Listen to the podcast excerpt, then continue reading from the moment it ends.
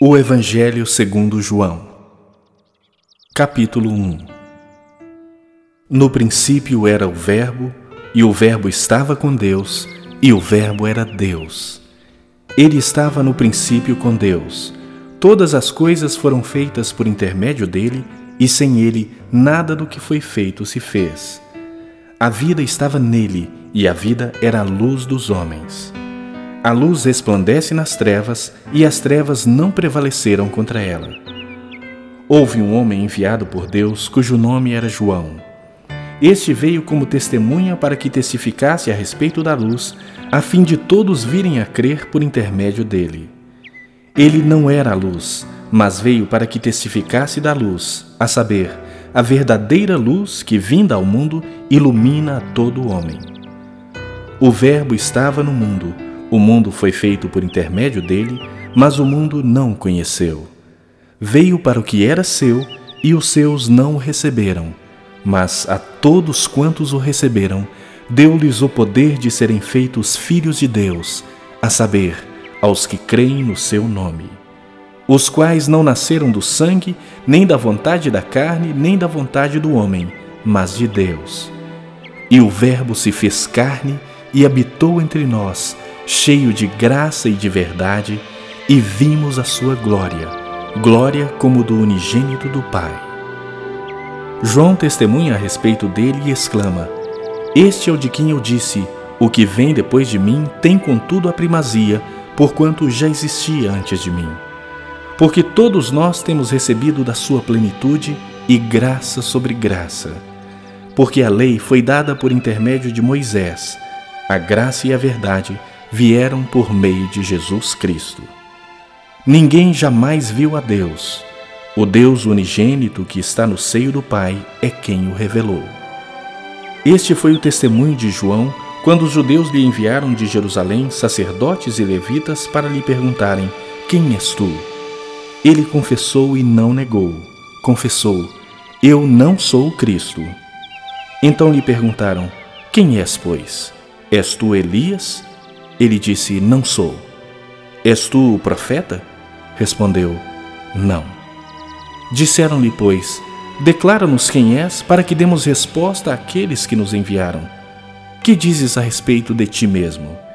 Então ele respondeu: Eu sou a voz do que clama no deserto, endireitai o caminho do Senhor, como disse o profeta Isaías. Ora, os que haviam sido enviados eram de entre os fariseus e perguntaram-lhe: Então, por que batiza se não és o Cristo, nem Elias, nem o profeta? Respondeu-lhes João: Eu batizo com água, mas no meio de vós está quem vós não conheceis, o qual vem após mim, do qual não sou digno de desatar-lhe as correias das sandálias. Estas coisas se passaram em Betânia, do outro lado do Jordão, onde João estava batizando.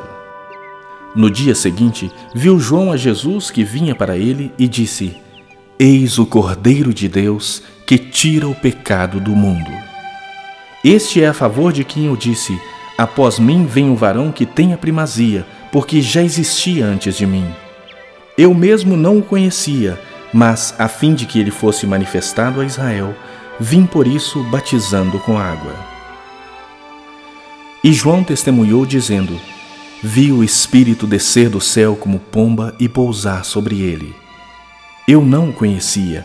Aquele, porém, que me enviou a batizar com água, me disse: Aquele sobre quem vires descer e pousar o Espírito, este é o que batiza com o Espírito Santo.